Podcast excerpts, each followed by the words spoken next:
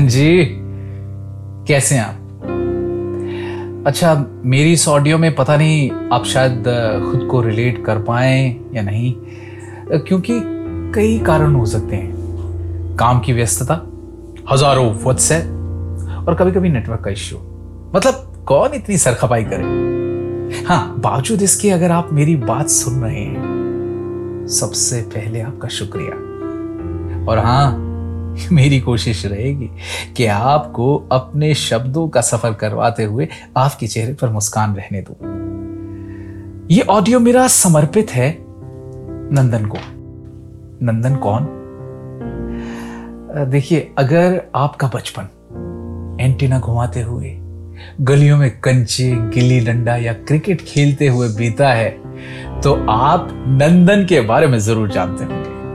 अरे, जिस तरह से चाचा चौधरी, बिल्लू, पिंकी की कॉमिक्स हम बचपन में पढ़ा करते थे, उसी तरह से हमारी कल्पनाओं में कहानियों का रंग भरने के लिए चंदा मामा, चंपक, लोटफूट जैसी मैगजीन होती थी और नंदन उन्हीं में से एक नाम है, जिसमें राजा रानी से लेकर परियों की कहानियाँ होती थी।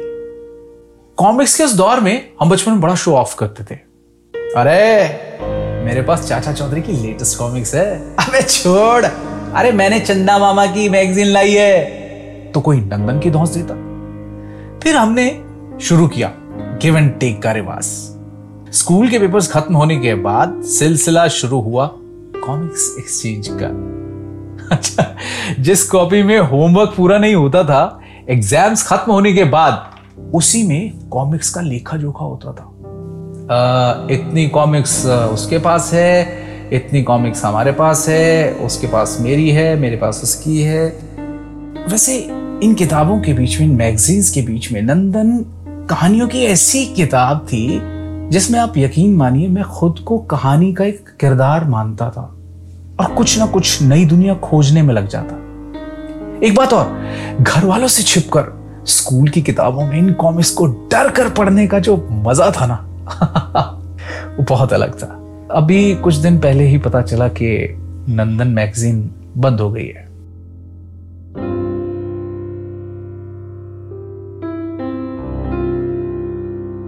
ऐसे लगा जैसे बचपन का कोई इमोशन रुक गया, ठहर गया। हाँ ये बात सही है कि अब हम कॉमिक्स नहीं पढ़ पाते हैं, पर कॉमिक्स का ज़िक्र होते अपने बचपन की यादों में खोते हुए नंदन के लिए थोड़ा दुख ज़रूर हुआ। अच्छा एक बात बताऊँ। बचपन में मेरी दादी, जिनको हम जियामा कहते थे, कहानियाँ सुनाती। और खैर, वो किस्सा फिर सुनाऊँगा। अभी तो बस आपके इस ऑडियो पे ये कमेंट्स पे डिपेंड करता है। और हाँ हमारे, आपके बहुत सारे मोमेंट्स। बहुत सारे इमोशंस बहुत सी यादें कॉमन है। अगर कहीं आपको ये ऑडियो सुनकर लगता है कि उनका ज़िक्र अगली बार होना चाहिए तो आप बताना ज़रूर। और हाँ हो सके तो चैनल सब्सक्राइब कीजिए और शेयर कीजिए। फिर जल्द बात करता हूँ आपसे। शुक्रिया।